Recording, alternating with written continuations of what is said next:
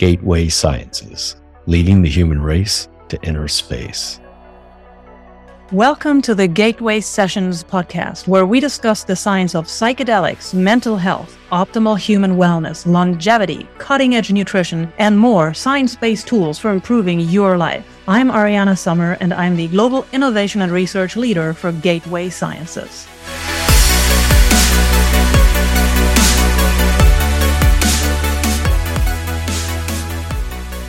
Many still think of MDMA as a substance used by people in their early 20s going to festivals and raves. But new research has revealed MDMA's promise as a treatment, amongst other, for PTSD and depression.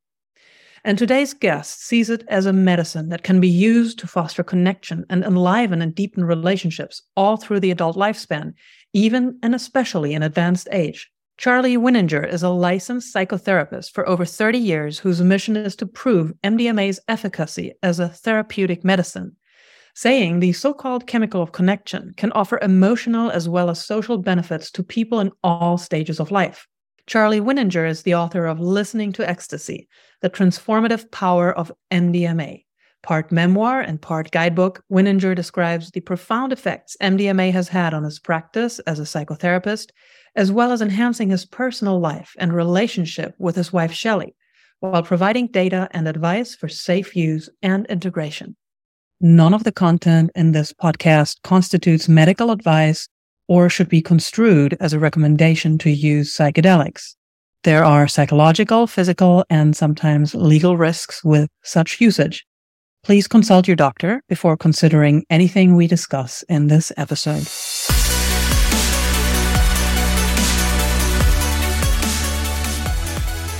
Charley, welcome to Gateway Sessions. We are so pleased to connect with you today. Thank you, Ariane. It's great to be here. Charley, your book is titled Listening to Ecstasy The Transformative Power of MDMA.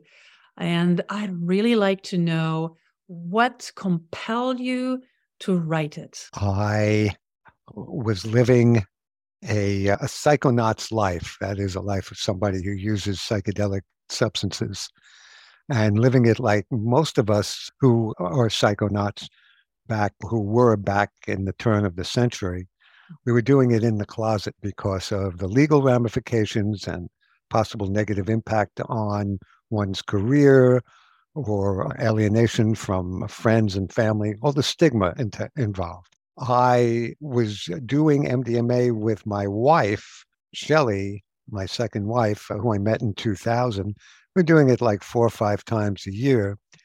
And we were realizing that this is an extraordinary, remarkable, and very versatile medicine. Not a, we don't consider it a drug at all. It's really a medicine. And I got tired, maybe because of the stage of life I was entering, from middle age to being an elder. I got tired of living in the closet. I got tired of pretending that I'm not everything that I am. And so the book was my coming out of the closet process. It's really the story of how my wife and I ventured into this at time at the time forbidden world of psychedelic drug users and found that world to be enchanted and it, we tell the story about how it opened up our lives to friendship and fun and freedom and how it deepened our relationship with each other and with ourselves and open up new pathways of communication and intimate connection with the people around us. So for me, it was a story that had to be told. Beautiful. And we're so grateful you did share this in your book, Charley. And of course, there's tons of really great information about MDMA, the usage, and also the application, the circumstances when it might be very beneficial to use. You alluded to it yourself. You've been a psychonaut, I think, for about 50 years. You've also been a licensed psychotherapist for over 30 years. You've been in practice since 1989. Mm-hmm.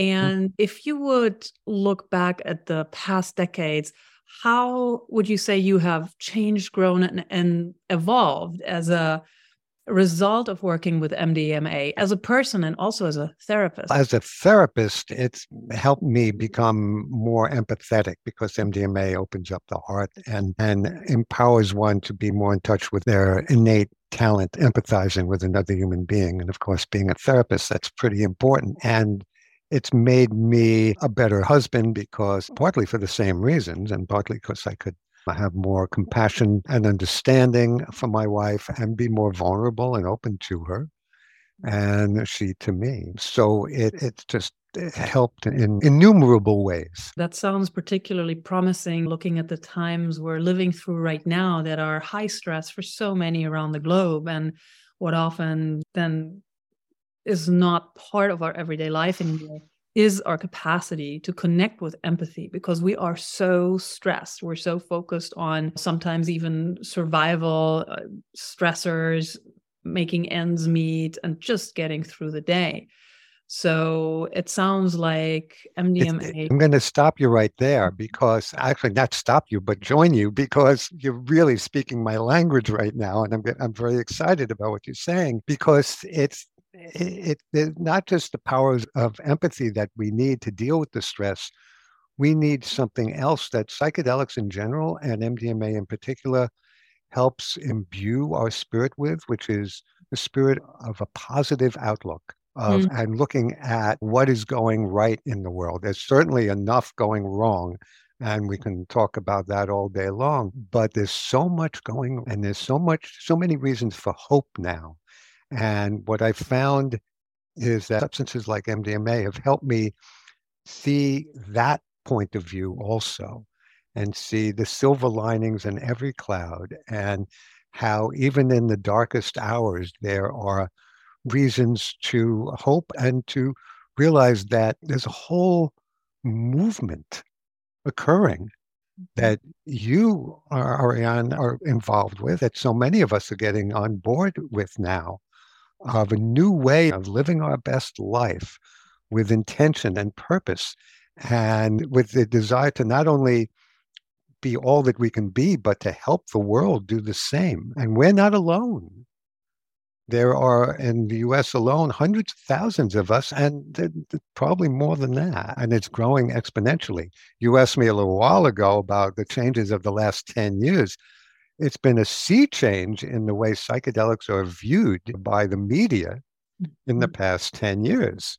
To have a city or a state decriminalize May use or magic mushroom psilocybin use would have been unthinkable 10 years ago, or just nothing more than a thought or a wish.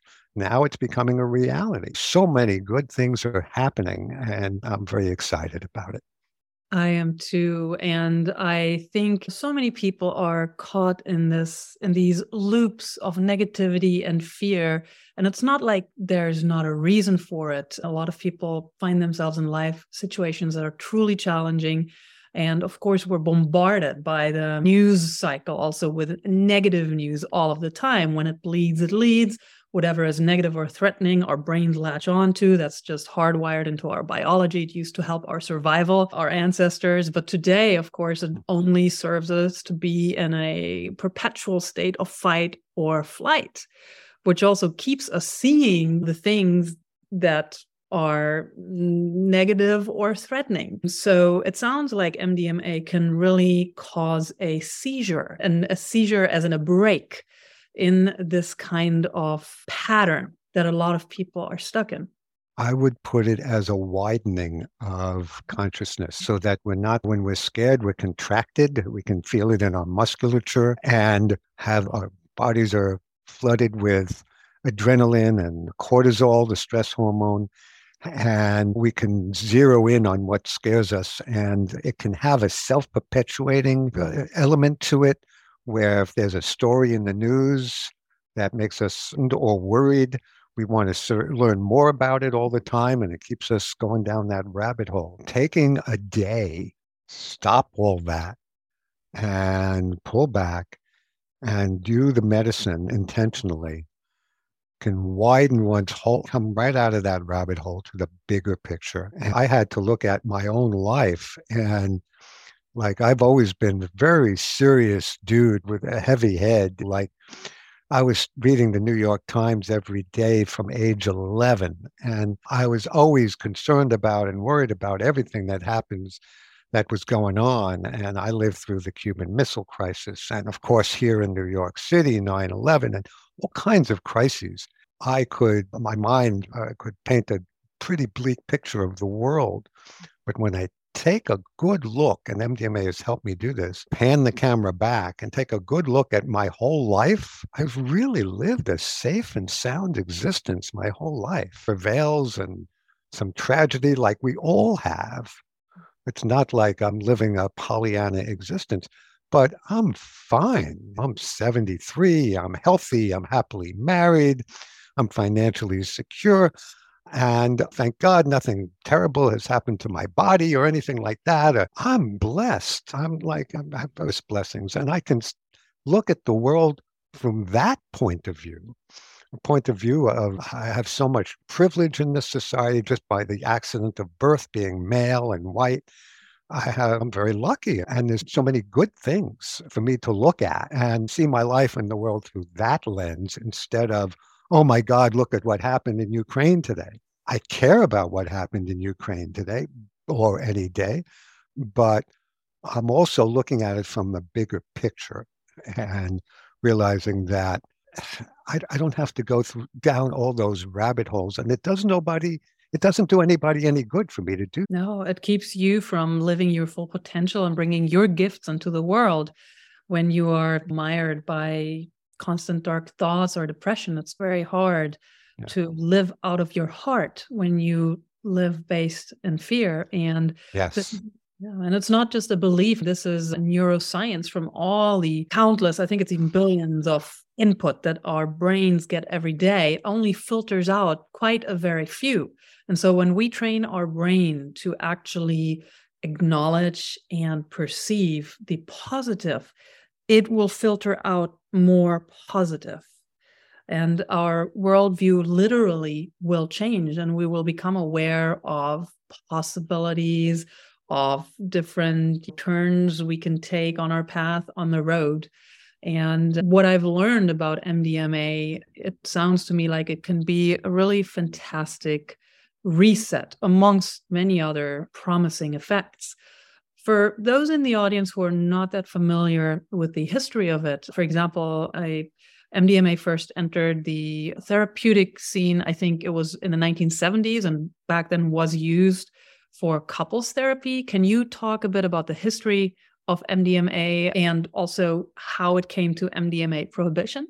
Sure. A brilliant scientist and chemical prophet named Sasha Shulgin in California brought MDMA out from the shelf that had been on chemically since 1912 when Merck developed it in the lab and put it away. And he started experimenting with his friends and realized that this was a uh, an uncanny compound and mm. started offering it to psychotherapists in Northern California in the 1970s who immediately saw its usefulness and they would take these two pills that Sasha made and give them to their couples and say, We call this drug empathy. Go home, take it together, come back and tell me what happened. And the couples would very often have this revelatory experience where they got back in touch with the kind of love that brought them together in the first place and reoriented their whole mindset away from the bickering and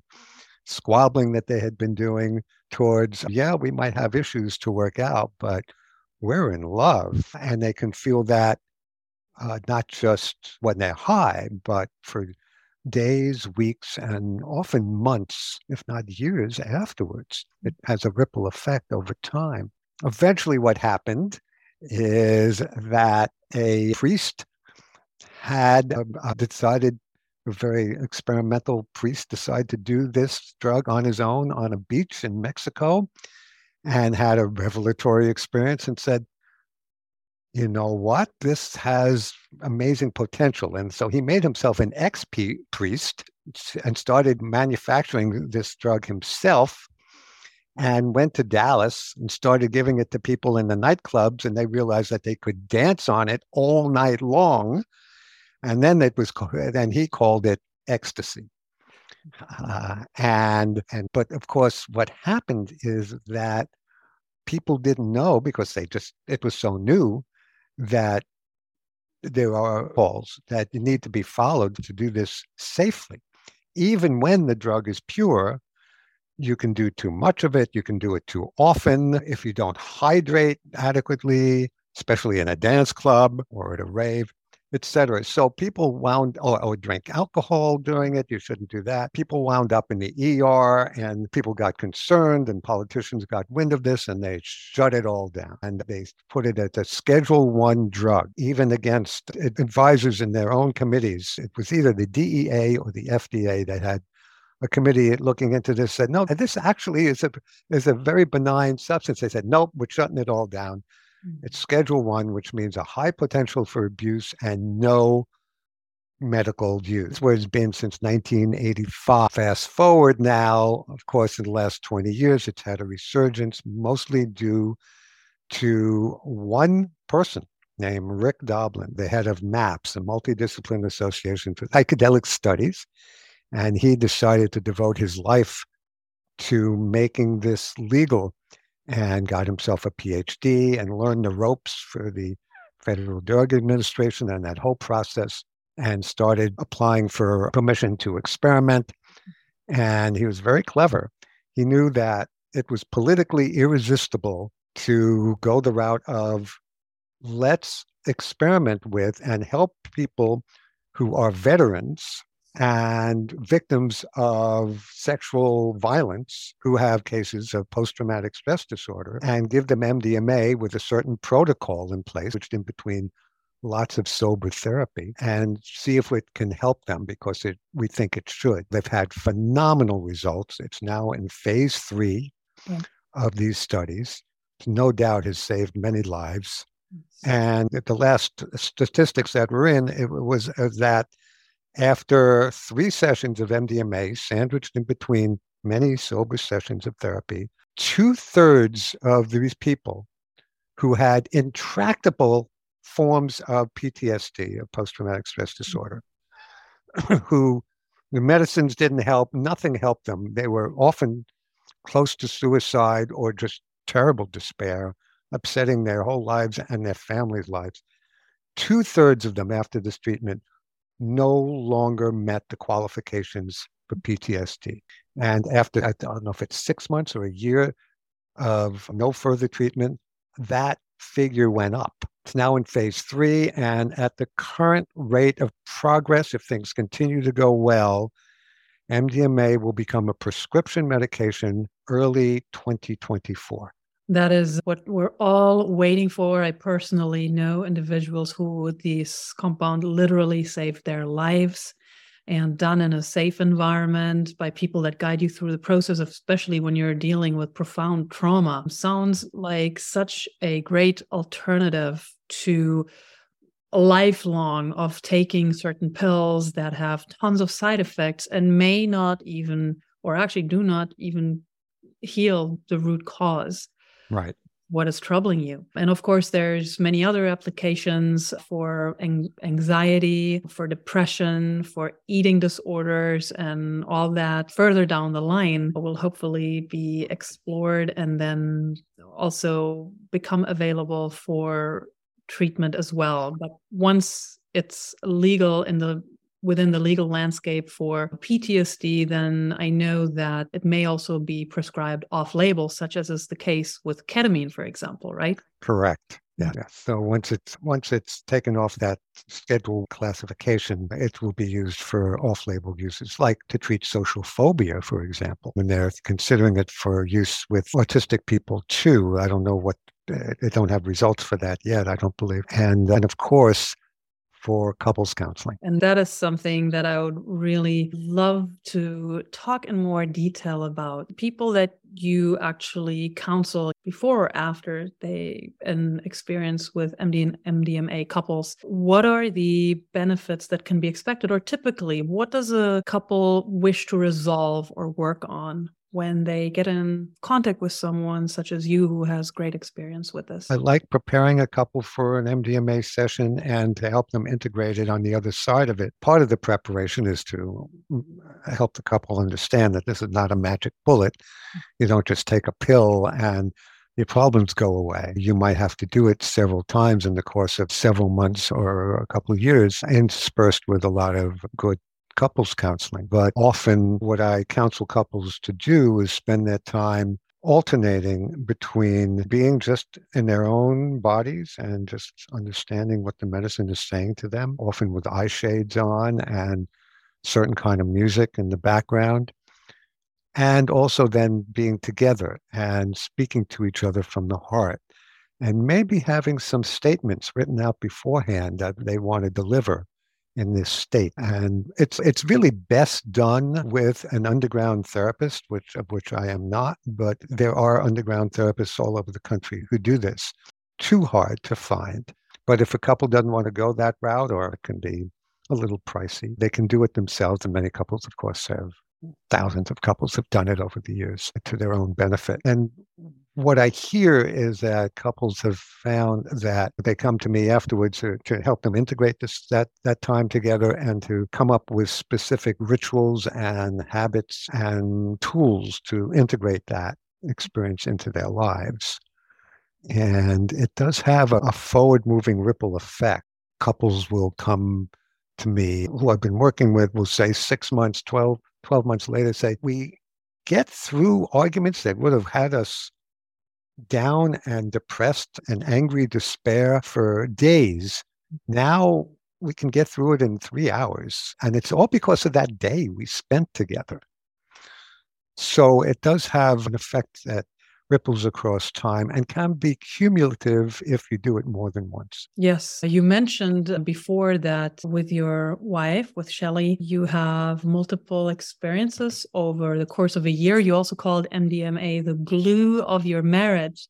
And what is interesting about Shelley's background is she was a nurse, right? And she stayed Correct. away from all kinds of drugs. And I think I read she even would leave the room when somebody would pass around a joint.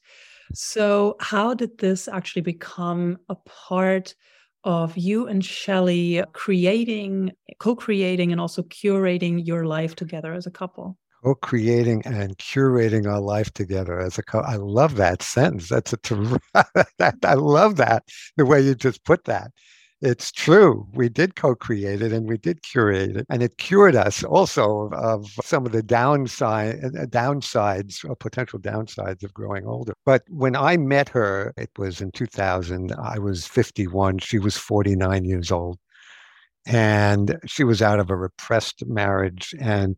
She wanted to repressive, stultifying marriage, and she wanted to spread her wings. And when she heard of my hippie past and, and still being a psychonaut, she wanted to experiment and she wanted to try MDMA for the first time. And so I, I had put it aside for myself because I had some negative experiences because I didn't know about the protocols. And this was in the late 90s. I didn't know about adequately hydrating, etc. So I educated myself and found out how to do it right because now I felt responsible for her well being and made sure that I found something, a small stash that was pure by somebody through the uh, uh, an underground network here in New York. This was in uh, 2001, and and we did it together for the first time. To watch her come up on the MDMA for the first time was like she was, in my mind, beautiful to begin with and wonderful to look at always. But it was actually as a she had a very stressful job at the time. Uh, not only a nurse, she was a critical care nurse. She was in mm. post op and she was in the ER, and it would be life and death situations often. To watch that, the layers of stress just fall from her face and waking up as if from a long sleep and just touching her body in a not a sexual but a sensual way, stroking her arms and her face and wanting to stroke my arms and my face and just blossoming in front of my face like a beautiful flower. It was inspiring to me and a wonderful thing to behold. And over time, she realized that this was her favorite medicine. and that it helped her improve her relationship with herself. She's had, and I can talk about this because she's very open about it. She's had a weight issue all her life. And, and one of the bad parts of that for her has been a negative self image. And MDMA had helped, she said, it helps mother me, she said, in a, in a good way. It, it helps, it, it nurtures me. And she to take the MDMA and look at herself in the mirror and take off all her clothes in the bathroom mirror and look at herself and say, I'm beautiful. I really am. And she is. And, and it helped her really change her relationship to her own self, her own body and self image in a positive way. And so she just kept blossoming as time has gone on and became a real inspiration for this book that I wrote, especially after she uh, retired from nursing after 40 years. And so didn't have to worry about getting found out or anything like that. So I, we could not only I could come out of the closet, but I could have her come out too. And and then writing the book was really a labor of love, wanting to just joyfully spread the word. Beautiful, Charley. And you just mentioned it. So your wife Shelley was able connect with and to access self-love, which I believe so many of the problems that we personally experience or also experience as a society is because of an absence of self-love. So many yes. of us suffer from this. So, how does accessing profound self love change you? How many hours do we have? As many as you can give me. Wow. I can say how it's changed me. I've been a person who had my own issues and always riddled with doubts and fears and some self loathing too, and things that I, and carry a amount of shame and like a lot of people. MDMA has given me this visceral experience. This, this is how it's different from other such substances. This is LSD or psilocybin mushrooms or ayahuasca can't do what MDMA does in one respect, which is that it's mostly a physical experience. It's closely related to amphetamine, after all. And so it, it floods the body with your own serotonin and oxytocin, these feel good and bonding hormones gives, well, to speaking for myself, it gives me the experience of absolutely wonderful. And and the aura chemicals, that's what we're made of. And to, so to have that, even if it's just for four, five, six hours, to be flooded with these feel good chemicals, it helps realign the synapses in my brain and realize, okay, I can can be an afraid person and a person who has some shame and guilt, but that's not my definition. That's not who I am. It's something I have. I also have a lot of love. I also have a lot to offer. I also have all kinds of positive motivations in the world and positive ways of uh, contributing to people. So that all helped shift me into a, a realization that I'm I might have my my neuroses and my hangups, but I'm basically a good human being. I'm not perfect. I'm always a work in progress, but I'm basically a good human being, and I might as well take it take responsibility for that. I might as well tell myself the truth, and I tend to do good for the people around me, and I'm positively motivated, and I try to help and often, more often than not, I succeed. These problems that I've had and issues that I've had have been really ways of growing mm. and ways of making me stronger. They say what doesn't kill you makes you stronger. It's true. And and and all this has helped me have a better self-regard and, and more self-respect and more self-love. That's beautiful. And of course, when we have more self love, that is something we can also extend to others. Yes, of course. That cliche about you can't love others unless you love yourself is a cliche because it's generally true. And you, when you love yourself more, when you give it to yourself, you can give it to others. And, and it's often a matter of remembering. In the course of a day, it's easy to forget all your all one's good qualities like it's easy to forget all the good things going on in the world. and tune into just the negative. But a substance like MDMA has help, helps me remember. And remembering is, is a good part of the whole game you know, because that's why the Hindus have mala beads and Catholics have rosary beads. It's to touch something that helps you. Oh, yes, yes, I'm spiritually connected. That's right. I'm really connected with something bigger than me, and something more important than me, and something wiser than me and higher than me that that that connects me to the greater world and the greater purpose and higher purpose for being alive. Yes, remembering, basically putting back together what has been thrown apart in a sense. And of course, when we remember that we're part of something much larger, it reconnects us to our right. innermost. And this not being connected is what is the cause, this disconnection is the cause for so much pain. What I really uh, like about your work and your mission is that you talk about using psychedelics across the adult lifespan. And I'm curious to hear what were, or maybe even still are, some of the misconceptions and prejudices that you may have encountered with regards to MDMA use in a more advanced age. And then also, how do you counter this? As I put it in the book, having a discussion early on in writing the book, uh, having dinner with some old friends and were not into these medicines at all. And one of them said, Aren't you a little old for this? Be fooling around with drugs at your age, psychedelics? And I thought about it for a minute and I thought, and I said, I'm glad you asked me that uh, because at this age and stage in my life, to worry about what other people, even people I like, like you, think about me, if anything, I'm too old for that.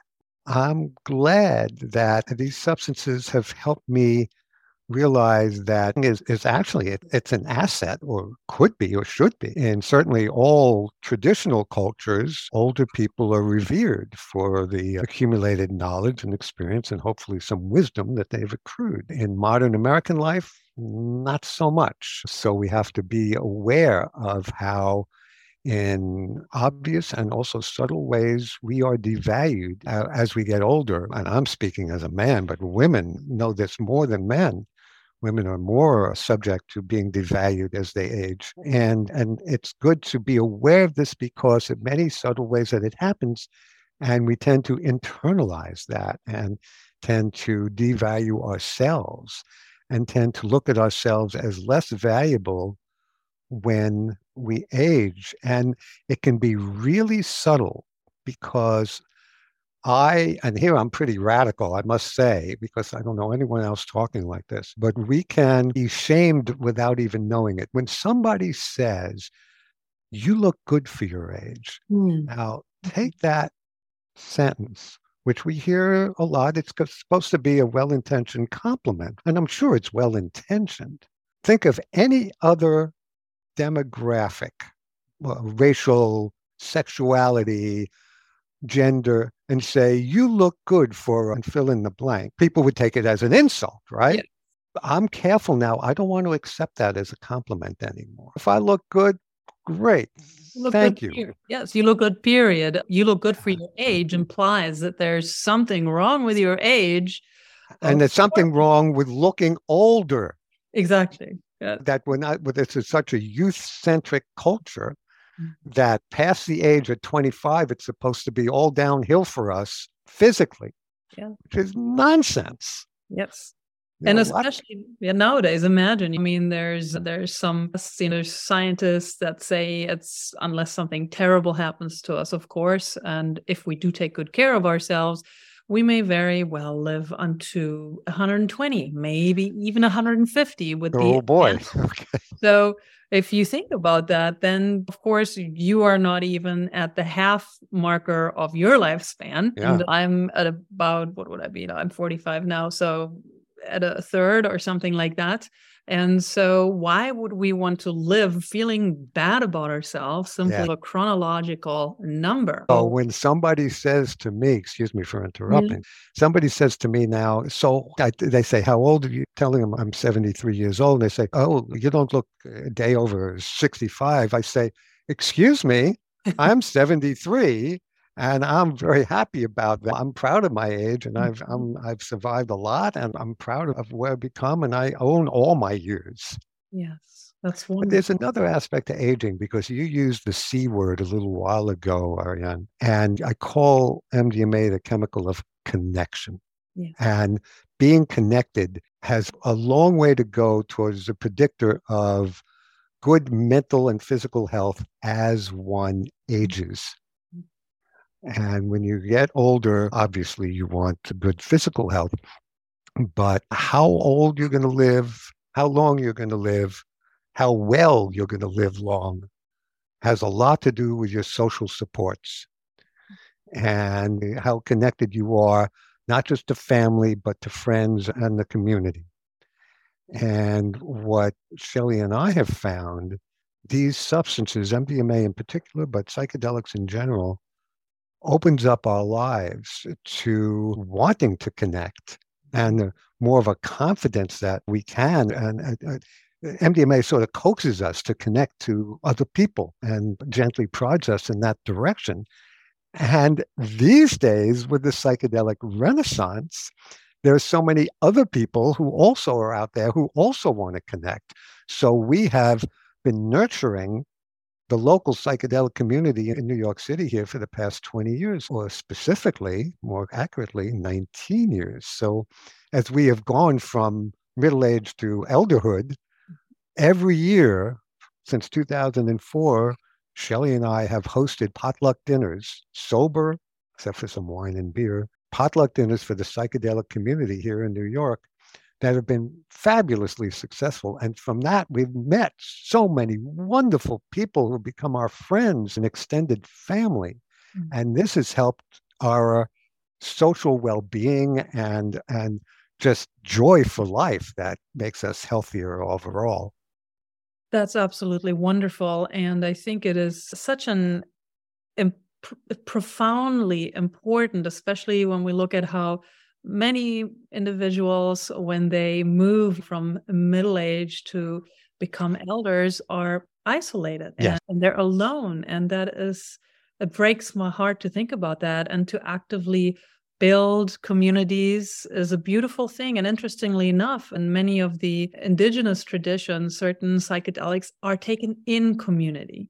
Yes. And so it's, I think that's something really beautiful that is growing there and helping a lot of us getting out of this isolation. Also, younger people. I have mm-hmm. some friends who, especially since the pandemic, have hardly left their homes to fear of course or to certain physical apprehensions and i think it weighs heavily on the collective psyche this feeling of disconnection that just that we all went through when all this started two and a half years ago and that isolation makes us more privy to those selling us fear in the mm-hmm. media mm-hmm. on the left or on the right or in the cable news or wherever who want to keep us afraid of the other guy or those people over there who are who believe this and that and we get and then we want to belong to that political tribe so that we don't feel so isolated but we can get sucked into some dark spaces there. It's the isolation that we are suffering from is a big problem in the nation, but certainly in, in millions of individuals in this country. Yes, and it's a poison. And there's something interesting. You said that the antidote to all poison in the world of psychedelics. Can you elaborate on that, please, Charles? That's not exactly how I put it, but close to it. Like I'd like to point out that often in nature, the close to the poison grows the antidote. And at this time, with all the, the poisons in the world of, of fear and hate and greed, and uh, which of course metastasizes into war and all these horrible things. At the same time, and not a coincidence, there's an antidote that's growing, which is the current psychedelic renaissance. Mm-hmm. And that, and I'm not saying these medicines in and of themselves is the answer. Mm-hmm. They're they're the they're not the answer.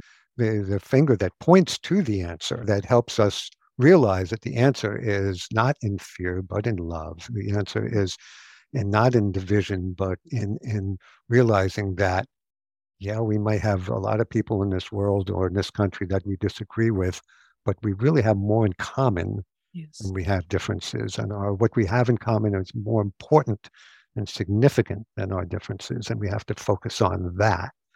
And so psychedelics help us understand that. And you, you have a good experience with a, a good medicine like MDMA or LSD or mushrooms or, or ayahuasca.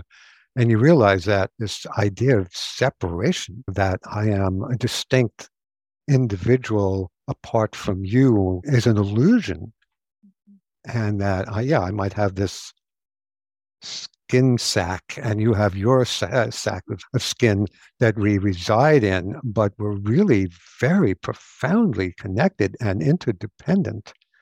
And that psychedelics help us experience that viscerally and help give us an experience of that, that, that so we can know that in our bones. And once you have an experience of that, you can't look at the world quite the same again. Very true. And what you just said, the term skin sack, that reminds me of Alan Watts. And uh-huh.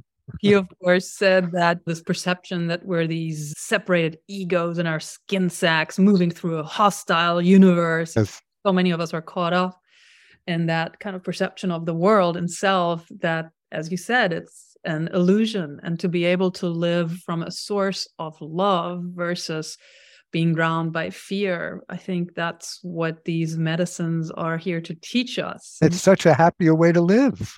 Yeah. It's just so much more happy and fulfilling. And I think, I believe also that when we see the good or the best in others or a situation, we may just call it forth. Yeah, it's called the power of acknowledgement, of not acknowledging the good that we see in somebody else can wake them up to uh, something that they've been exuding for years that they might not have even known that they're exuding and or not have never been appreciated for it. And when you say, I see that in you, I see what you just did there, you're really being very generous, really being very benevolent, you're really being very loving, it, it helps them, re, it helps reinforce that in, in, in others. Mm. And it is a profound human desire. We want to be seen. Yes. And when somebody sees us in a way that we may have not been perceived before, but truly sees something that is part of us, it actually gives us permission in a sense to also bring that particular gift into the world and yes live. yes and the great thing about these qualities is that con- they're contagious. They're a positive contagion. When you're generous it helps spark other people's generosity and when you're loving it helps call forth that in in other and that's how we make the world a better place Indeed. And speaking about making the world a better place, and some people who had that as their intent and mission, who comes to mind is Timothy Leary or Richard Alpert, also known as Ram Dass. Have you ever met them? And if so, would you mind sharing your opinion and experience? I, I have a lot of opinions about Tim Leary, like a lot of people do, but I've never met him. I've met Ram Dass, however, many times. Yes. And I had him sign many of his books and he's been a he continues even though he's no longer in his body he continues to be a spiritual teacher for me because of his books and his lectures on tape and all that. And he was always a very, very charismatic speaker, very effective speaker, and just honest about his own foibles. And he didn't want to pretend he was like some kind of, at first he called himself Baba Ram Dass and had these white robes and all that, and then realized that's all nonsense. And so he started dressing normally and, and just called himself Ram Dass. Would always talk and write about how about his, his own flaws and and that's always not inspire, only inspiring, but very helpful, and also a great sense of humor. Just a very funny man, and and a, a man of the heart, and such wisdom. I uh, I'm glad to have met him many times. Yes, and as you said, he's still amongst us as a teacher with his yeah. all the wisdom that he left for us to explore. For people who would like to wrap their minds a little bit more about experiencing MDMA, of course, they can read your book, but if you could perhaps to also tie this conversation up in a nutshell, let us know about for example, when people set up for this, you call it actually a celebration, also, right? A celebratory experience with MDMA. What are some of the do's and don'ts okay. experience? So I do write about this in a chapter of my book, Listening to Ecstasy, which I'm going to give my shamelessly give myself a plug here that you can pick up a copy on online at Simon and Schuster and and maybe get it as a gift for somebody in your life who you want to have exposed to a, a story like this. But now, okay, now I lost my train of thought. What was your question?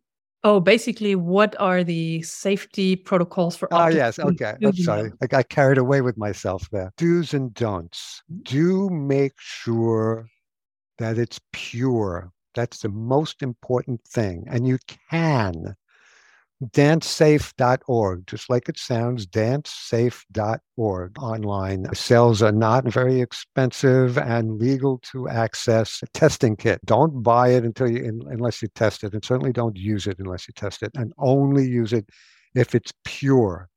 You're also going to get a scale because you will probably get a powder, not a, ta- a tablet because if you get a tablet, you don't know how much is in it. You get a scale so you can weigh it and that's also very cheap to get online, a milligram scale. And you take no more than 120 milligrams, and and and you can boost after a couple of hours into the high with half of that, another 60 milligrams.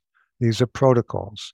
You don't mix it with alcohol. You don't mix it with any drug, uh, and you don't boost more than once. And you don't do it on a Sunday where you have to go to work the next day. No, you do it on a Friday night or a Saturday so you can have the rest of the weekend to recuperate because it takes something out of your body. So you need to sleep it off and you need to eat very well for the next few days and have time to bask in the afterglow and integrate the experience and and understand that in our community the mantra is set and setting so it's about your mindset going in. And if, if you've had a tragedy in your life in the past week, that's not the time to do it. A big, horrible problem of feeling suicidal, that's not the time to do it. That's the time to go into, let's see, a good counselor, a good therapist. But if you have a good mindset and, and realistic expectations and intentions,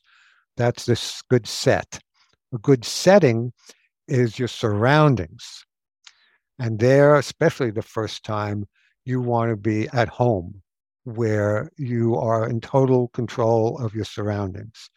And understand also that who you're with is the most important part of your setting. You don't want to be with anybody who doesn't know what you're doing or anybody who does know and is going to judge you. Hmm. You only want to be with somebody who's going to be supportive of you. And that can be other more than one person, but people who are who know what you're doing, who appreciate and approve what you're doing, and maybe are doing it with you. So these are um, the most fundamental protocols, and then others that I describe in the book about how you need to screen yourself for contraindications with a certain. If you're depressed and on an SRI, you just won't feel MDMA. So you have to be off the SRI, and that you can only do with the guidance of a psychiatrist or an MD who can help you taper off and who knows what you're doing and approves of what you're doing as far as the tapering is concerned. And if you have a history of epilepsy, schizophrenia, bipolar disorder, you shouldn't be doing MDMA. Heart condition, bad heart condition, heart attack, you shouldn't be doing MDMA. So you need to screen yourself for these various possible problems.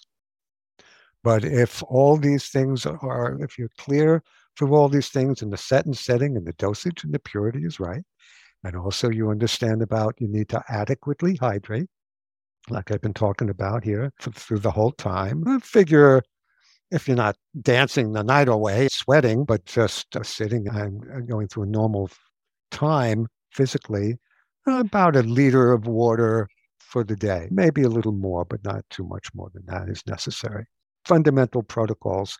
And if you follow these protocols, statistically speaking, you're going to have the chances of you having a positive experience are, are one major chance that you're going to have a very positive experience.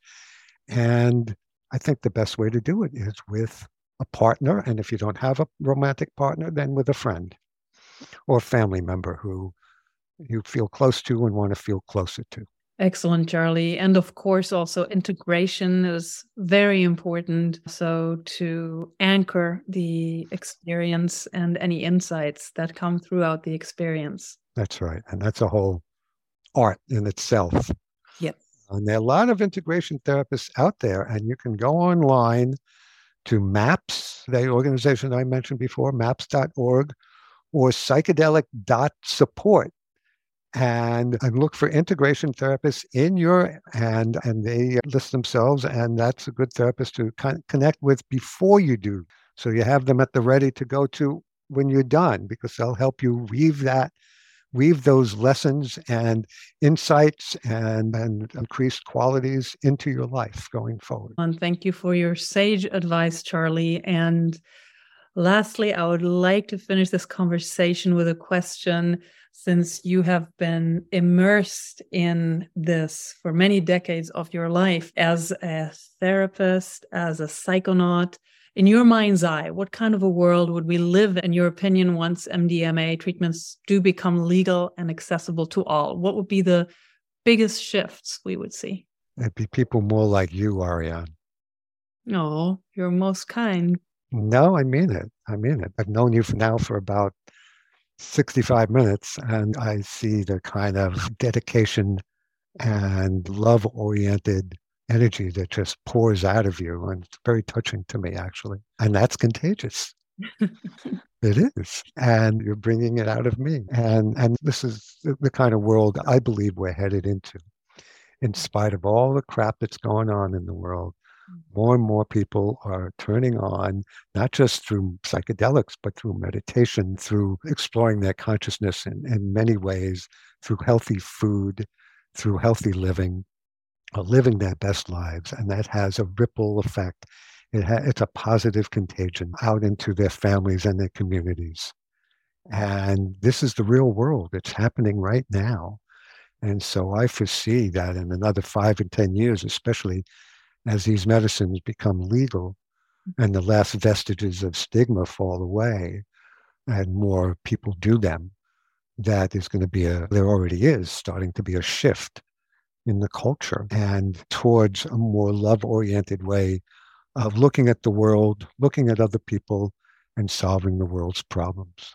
And that's what we're here for. We're here to bring heaven to earth, and we're in the process of doing just that. Beautiful, Charley. Thank you so much for sharing your wisdom, your experience, for your kindness, and for your forthrightness with all of this and this fantastical journey that we all share together. It was such a pleasure and privilege to connect with you. Thank you for being a guest on Gateway Sessions. Thank you, Ariana. It was real to be here, and I'm very grateful to you for it. So thank you. Gateway Sessions, leading the human race to inner space.